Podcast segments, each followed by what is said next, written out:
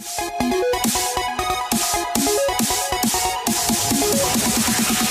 Namaste e benvenuti ad un nuovo episodio dell'Enciclopedia dei Videogiochi. Io sono Ace.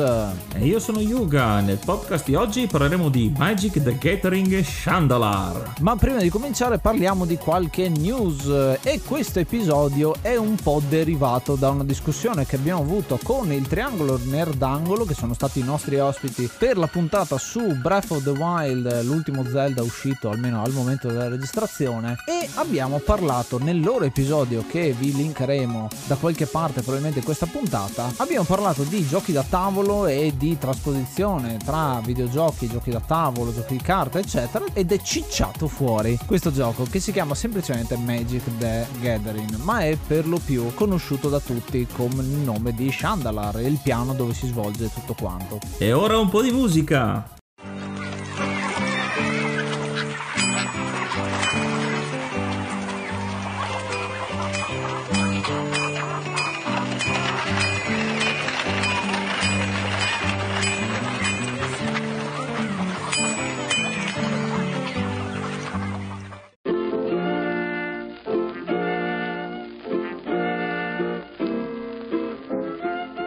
Di oggi è Magic the Gathering Shandalar, è uscito nel 1997, sviluppato e pubblicato da Microprose. È uscito solamente per PC ed è un genere eh, gioco di carte collezionabili a tema fantasy perché è un gioco derivato appunto eh, dal gioco di carte di Magic. La Microprose è una casa di produzione di videogiochi che ha fatto veramente delle perle, è quella che sta dietro a UFO, a XCOM, a Civilization, a tantissimi altri giochi, anche il Micro Pro Soccer che io mi ricordo vecchissimo e che prendeva titolo da questa cosa, ma anche Transport Tycoon, Colonization, veramente di tutto e di più. E hanno fatto questo gioco molto diverso dal solito proprio perché parla di un gioco di carte, il gioco di carte per antonomasia, conosciuto come Magic l'adunanza e poi appunto ormai internazionalizzato con The Gathering o The Gathering. E questo gioco esce nel 97 ancora abbastanza agli inizi di questo gioco di carte, un gioco in cui siamo ormai uh, oltre la ventesima edizione, ma che quando è uscito c'era ancora un parco e un set di carte abbastanza ridotto che hanno permesso di creare questo che è considerato dai più come il miglior gioco di Magic mai creato e ci sono voluti vent'anni prima che uscisse. Qualcosina di simile, soprattutto per quanto riguarda il gameplay vero e proprio, quando è uscito appunto Magic the Gathering Arena, che è quello che sta uscendo adesso e che sta spopolando come gioco di carte un po' a controbattere quello che è il monopolio gestito da Hearthstone. La cosa interessante di questo gioco è che intervalla le sezioni di sfida con le carte, che è il cuore della giocabilità, con sezioni RPG, perché questo gioco è un uh, gioco di ruolo. Infatti noi avremo un personaggio che si muoverà all'interno di questo mondo di Shandalar e dovrà, avrà una missione che poi spiegheremo e per farlo dovrà comunque sfidare e combattere un po' come succedeva come succede in Pokémon e anche su Final Fantasy VIII col Triple Triad dovremo sfidare le persone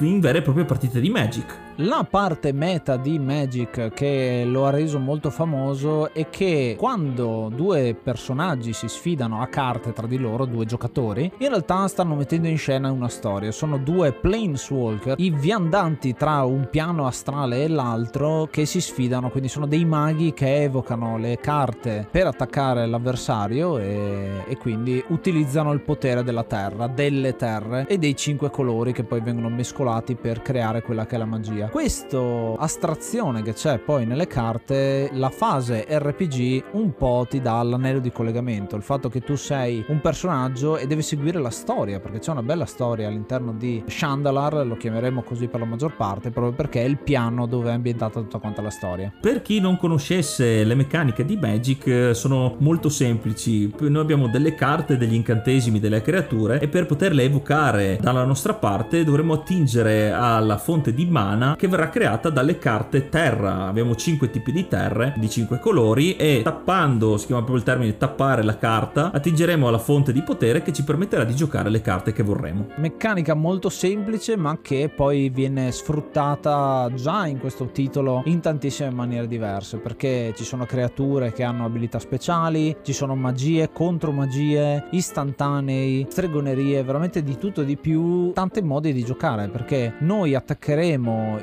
la salute del nostro avversario, quindi un modo per vincere è attaccare il mago avversario e fargli perdere tutta quanta l'energia, ma non solo, c'è anche la possibilità di far finire le carte da pescare, oppure la possibilità di vincere semplicemente perché il nostro avversario non ha mai carte in mano, perché gli distruggiamo ciò che ha in mano con la tecnica del mill che è tanto conosciuta anche in Hearthstone, è una delle tante tecniche per eh, fare questa cosa. E quindi abbiamo diverse maniere e diversi stili di gioco che creano diversi deck, quelli che sono i mazzi che prendono il colore dal colore proprio della, della terra, quindi ci sono mazzi blu, rossi, verdi, neri, bianchi e poi con le combinazioni di colori, quelli che sono mazzi in colore, quando ci sono solamente artefatti, che sono quelli appunto le creature e le magie che sono completamente in colore, e invece i mazzi oro che sono solitamente bicolore, tricolore, fino al pentacolore che sarà quello più difficile da giocare ma anche a volte il più appagante.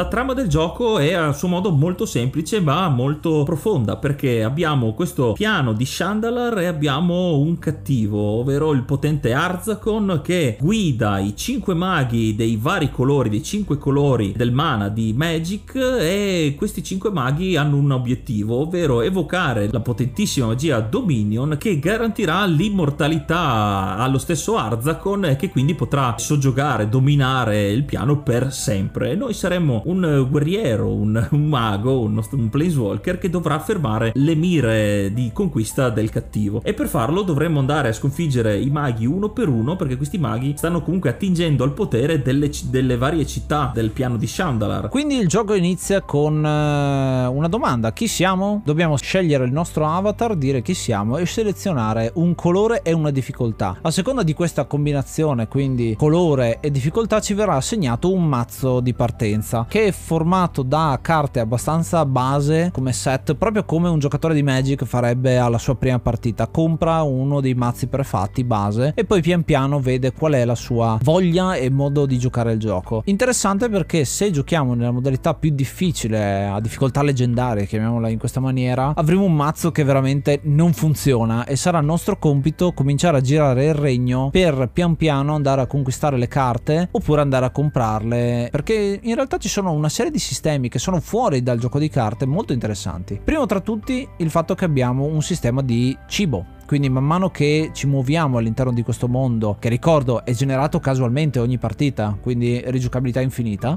ogni volta che ci muoviamo abbiamo quella dinamica degli RPG, tipo la serie di Ultima, in cui camminando perdiamo cibo e bisogna stare attenti a non morire di fame. Il cibo si compra, si compra con l'oro. Per prendere l'oro dobbiamo sconfiggere gli avversari che ci pagheranno, oppure vendendo quelle carte che sono inutili. Ci sono tanti posti da visitare all'interno di tutto quanto il mondo, ovviamente i 5 castelli per sconfiggere quelli che sono i grandi maghi, ma non solo, ci sono dei dungeon facoltativi che contengono però le carte migliori del gioco, le famose Power 9 come conosciamo, che sono state anche bandite perché sono troppo forti per eh, un gioco competitivo, ma in questo caso servono perché i cattivi barano tantissimo e soprattutto perché usano moltissime di queste carte che sono ad esempio il fatto di poter eh, fare un turno aggiuntivo oppure avere tantissimo mana già dal primo turno, insomma, se conoscete Magic Magic conoscete le Power 9 e il potere ad esempio del Lotto Nero che è la carta più rara di tutto quanto il gioco. Ma non solo i dungeon e non solo i castelli, ci sono anche i villaggi e in questi villaggi possiamo comprare, vendere e soprattutto fare le nostre sottoquest iniziali. Le quest secondarie che ci verranno assegnate sono quelle classiche degli RPG, va dal eh, sconfiggere un determinato mostro, una creatura, portare un messaggio da un villaggio all'altro e trovare determinati ingredienti. Tutto questo ci permette permetterà di avere dei premi che sono in oro o anche dei, degli oggetti, degli artefatti, perché ci daranno ad esempio degli amuleti che sbloccheranno dei poteri particolari, ad esempio quello di poterci muovere più velocemente all'interno della mappa isometrica di gioco e alcuni di questi artefatti saranno, si chiamano i cosiddetti mana link, che una volta ottenuti ci permetteranno di aumentare i nostri punti ferita che sono fondamentali per le partite, per le sfide di carte, perché ovviamente più punti ferita abbiamo, più resistenza avremo. Un altro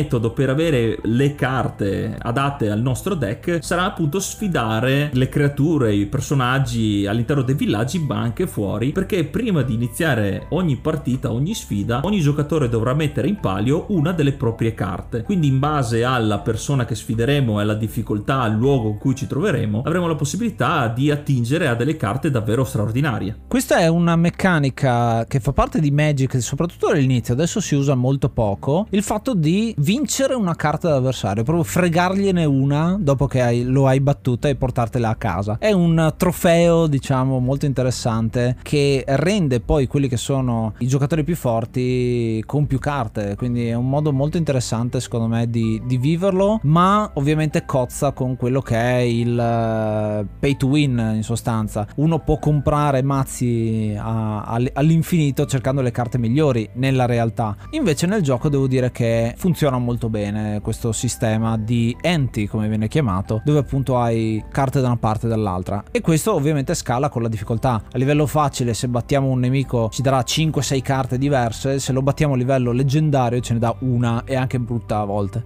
E quindi dovremo semplicemente venderla per recuperare altre tipologie di carte migliori. Un'altra cosa molto interessante nella meccanica di gioco, al di fuori della sfida di carte vere e proprie, è anche il luogo all'interno di Shandalar in cui si svolgeranno queste sfide, perché in base al tipo di terreno su cui saremo, ad esempio una montagna o una zona paludosa, eh, avremmo dei bonus su alcune tipologie di carte relative al colore dello scenario in cui saremo. Mi viene l'esempio che le carte rosse sono di origine montana, le carte mana, i terreni, e quindi in un ambiente di quel tipo le nostre carte rosse avranno dei bonus maggiori rispetto a altre. E anche i nemici che troviamo, perché se appunto andiamo in mezzo alle montagne troveremo molti nemici rossi e i loro mazzi sono tematici ovviamente. Faccio notare una cosa, sconfiggere i nemici che girano per la mappa e spawnano completamente a caso e cercano di inseguirvi avrà un altro vantaggio, oltre a recuperare le carte, oltre ad avere soldi e cibo, andremo anche più nemici sconfiggiamo di quel colore, andremo anche a togliere quelli che sono i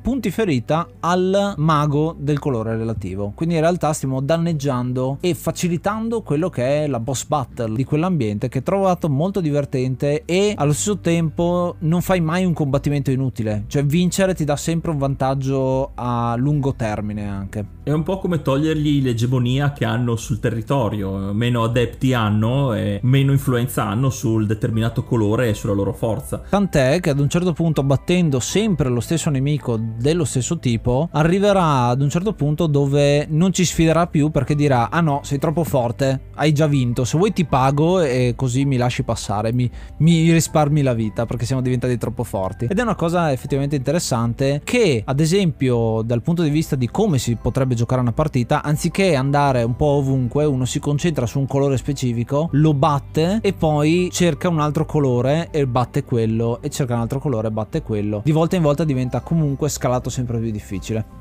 Questo sistema, essendo anche RPG, ricordiamo questo gioco, ricorda un po' la, la, tecnica di farming che c'è nei giochi di ruolo standard dove bisogna per aumentare di livello ci sono delle sezioni o comunque ci sono delle parti della mappa dove possiamo fare un sacco di combattimenti e aumentare di livello per essere abbastanza forti o anche eccedere il livello adatto per giocare più facilmente. Quindi anche in questo caso lo trovo un ottimo collegamento tra gioco di carte e GDR RPG. A proposito di un altro colore, ad esempio, se io parlo del verde, ed è uno dei momenti che mi dava più fastidio a me, perché ci sono alcune carte che, che anche nella vita reale, quando ho giocato a Magic, mi hanno sempre dato fastidio. Perché il verde come funziona? Il verde è legato alla natura, alle foreste, pieno di creature molto molto molto molto grosse che fanno un sacco di danni e soprattutto hanno travolgere che è un'abilità che è propria appunto del colore verde, è nata col colore verde e che se noi mettiamo una creatura a bloccare i danni che ci farà l'avversario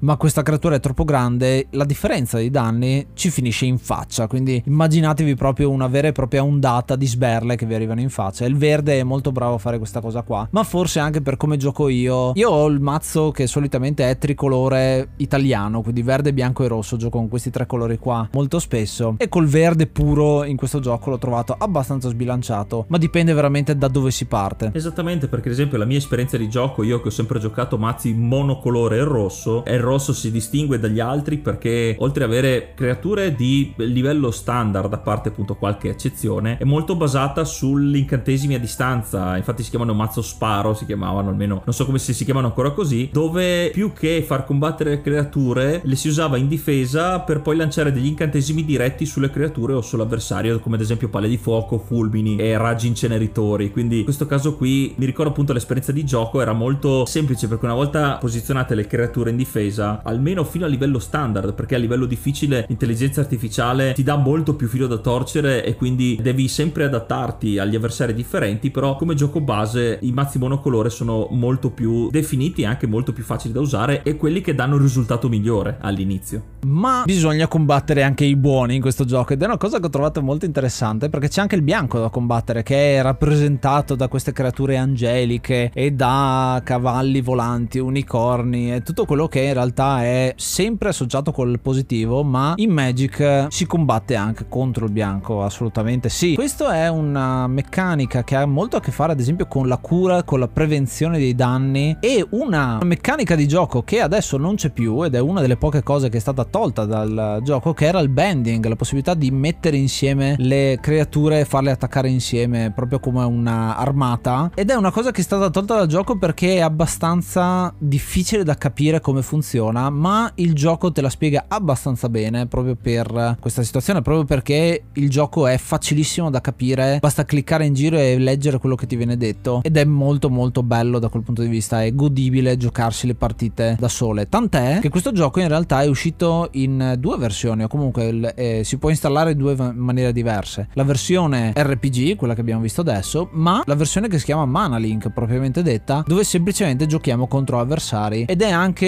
un inizio di quello che è l'online che poi sarà quello che è adesso Magic the Gathering Arena. Dopo la luce passiamo all'oscurità perché dovremmo affrontare anche il grande Lich, ovvero il mago nero, che in questo caso come dal suo nome perché i Lich sono dei non morti, anche i mazzi neri sono solitamente famosi perché permettono di resuscitare i mostri caduti, proprio riportano le carte che sono state eliminate nella pila degli scarti, ritornano in gioco, quindi gli, effettivamente gli riportano in vita come non morti. E qui il, anche qui il mazzo nero nero, mazzoneri solitamente rispecchiano il colore, infatti ci sono zombie, vampiri, licantropi e mostri della palude, insetti, scorpioni, quindi c'è da dire che Magic nella sua semplicità è molto vario ma anche definisce molto bene le differenze, come abbiamo detto fino adesso, tra i vari colori e quindi anche in questo caso sarà nostra cura trovare la tattica giusta in base anche al colore che affronteremo. Ma c'è un colore che è più avvantaggiato degli altri, proprio perché in questo gioco ci sono le Power 9 9. Le Power 9 sono queste 9 carte che fanno parte di un set eh, che molto spesso viene tolto dal gioco perché è troppo forti. E in queste Power 9 eh, le elenco velocemente. Uno è Loto Nero, che è la carta più rara di Magic, quella che costa di più e che costa 0 per darvi 3 di mana. Quindi è una maniera di avere subito tutto il potere per giocare carte fortissime. Poi ci sono 5 carte che sono i Mox, che sono una per colore ed è praticamente come giocare due terre in un turno. Quindi è come saltare un turno in sostanza per essere più veloci. E poi ci sono tre carte che sono tutte e tre carte blu. E quindi per questo sono le carte migliori. Una vi fa pescare tre carte al costo di pochissimo. Una vi fa rifare un turno quindi potete fare un altro turno dopo che avete passato il vostro. E quindi è la carta di, di uno proprio salta il turno. E un'altra invece è la carta che fa scartare tutte quante le carte e riprendere tutte le carte in mano sono passo temporale vortice temporale e richiamo ancestrale queste tre carte le ho dette in un altro ordine rispetto a quello che è il loro effetto. Se volete scoprirlo, giocate a Magic anche voi, così avete l'invito da questa parte.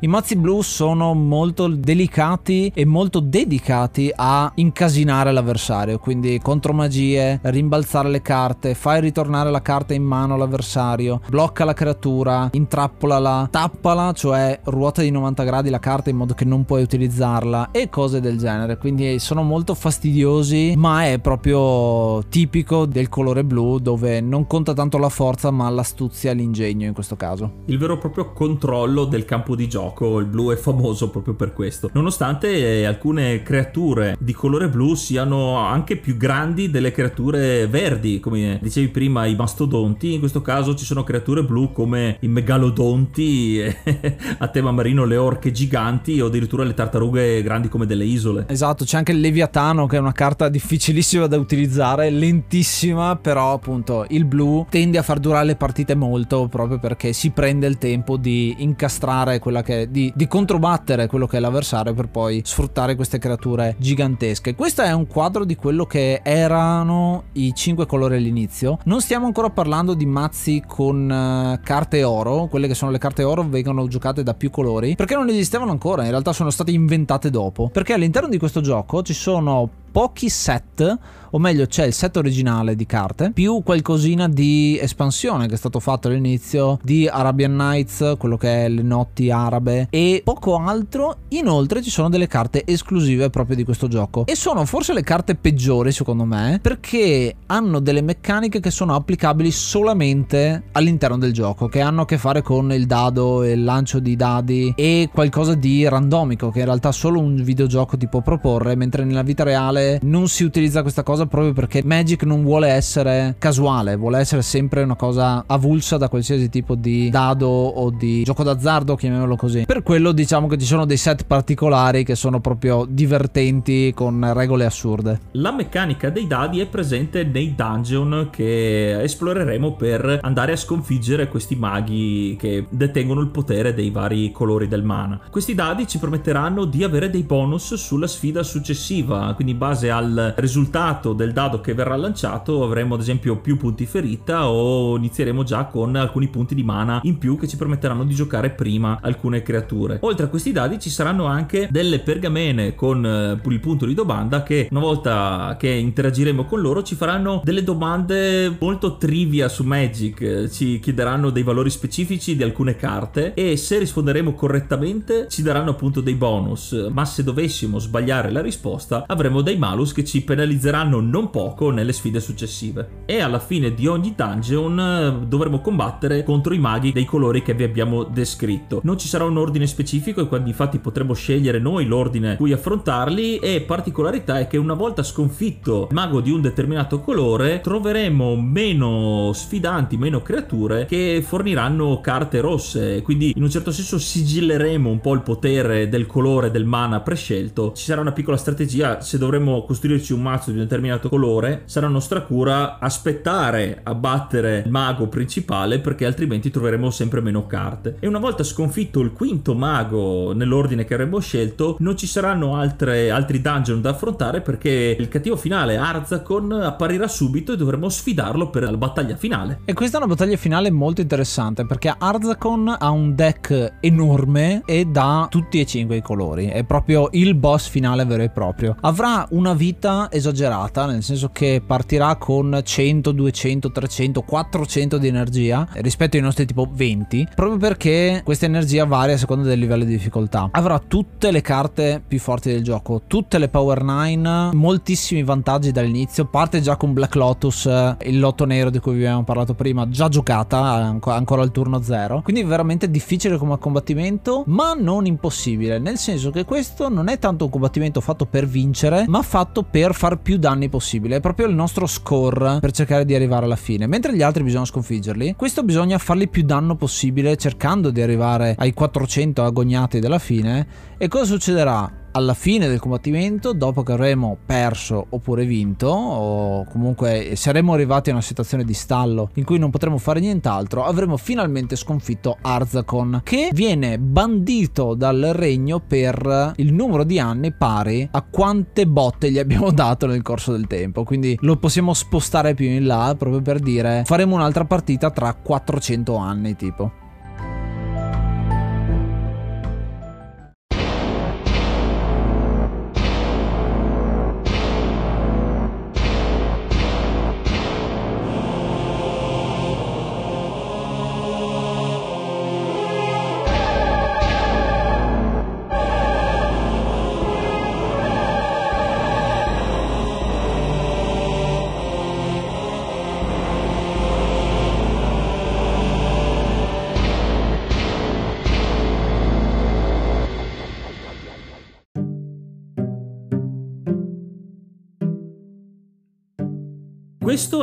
Magic the Gathering Shandalar, un gioco molto innovativo perché riesce a mischiare la meccanica del gioco di carte con l'RPG. È una cosa che era stata solo accennata in altri giochi e in questo invece è la meccanica principale. Infatti io gli voglio dare 7 palle di fuoco e mezza perché io sono da sempre un giocatore di Magic, adesso ovviamente meno, meno di, di tempo fa, però questo gioco mi ha ripermesso di riscoprire la bellezza di giocare a carte anche con altri mazzi perché nella vita vera era molto più difficile con i soldi a disposizione da ragazzino costruirsi i mazzi dei vari colori. In questo caso avevamo proprio la possibilità di combattere e comprare le carte virtuali. E questo anche unito al eh, fattore di gioco di ruolo era molto interessante perché andare a sfidare altri maghi per la supremazia anche con tutti i bonus e i malus che aggiungevano pepe a, questa meccanica l'ho trovato molto interessante. E tu Ace invece cosa ne pensi? Io ho deciso di dare Power 9, Power 9 a questo gioco. È uno dei giochi che preferisco ed è il miglior gioco di Magic. C'è poco, c'è poco da dire perché ne sono usciti tantissimi nel corso degli anni, li ho giocati praticamente tutti. La serie di Duel of Planeswalker, eh, il Tactics, il Battlegrounds, ci sono stati tanti esempi di situazioni diverse per cercare di portare qualcosa di innovativo. Battlegrounds, ad esempio, era un gioco in cui vedevi le creature su un terreno di gioco, ma è molto lento. Planeswalker non aveva tantissima storia. Poi c'è Origins, ad esempio, che è un altro gioco che ha provato a mettere delle, dei combattimenti con storia, ma nessuno ci è mai riuscito come Magic the Gathering. Che comunque rimane un gioco fantastico che non vedo l'ora. Ha bisogno, c'è tantissima gente che vorrebbe un remake. E le nostre speranze erano abbastanza alte con Magic Legends, che è un gioco della Cryptic Studios, che in teoria dovrebbe uscire nel 2020 e nel 2021 per console. Ma ci sono un po' di cose che ci fanno un po' storgere il naso perché sì è un RPG ma c'entra molto di me, cioè c'entra sì col mondo di Magic ma non è un combattimento a turni, quindi sono tante piccole cosucce che potrebbero essere viste di buon occhio di cattivo occhio.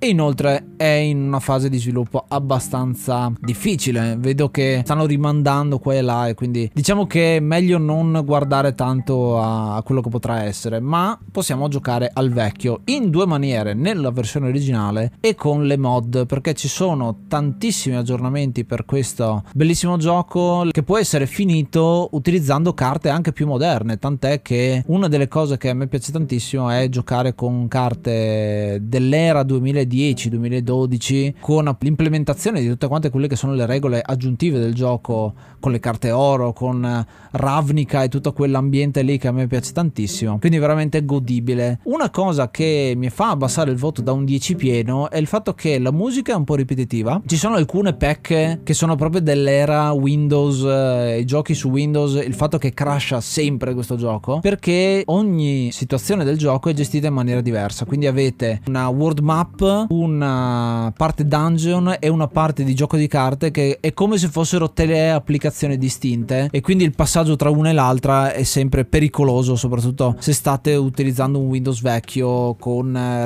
retrocompatibilità eccetera eccetera, ma non mi addentro oltre. Inoltre alcune cose che fanno parte della presentazione grafica sono abbastanza ridicole secondo me, perché ad esempio quando eh, liberiamo una città c'è la fanfara che, che annuncia che abbiamo vinto e fa vedere come la gente del villaggio è tutta contenta, ma la gente del villaggio sono tipo mostri orribili uno dietro l'altro e sono sempre gli stessi per tutti i villaggi, quindi è un po' ridicola questa, questa parte qua. Comunque 9.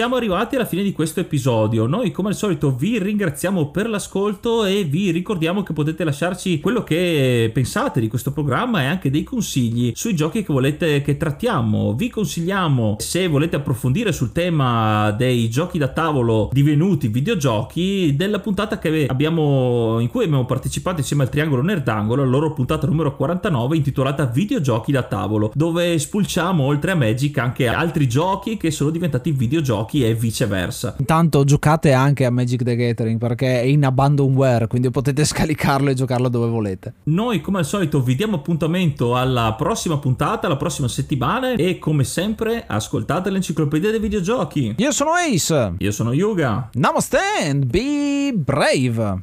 Fa fa fa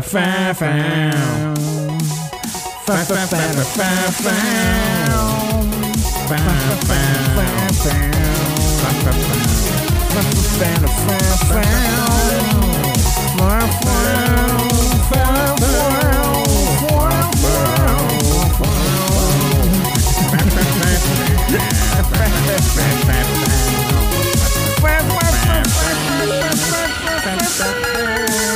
ha ha ha!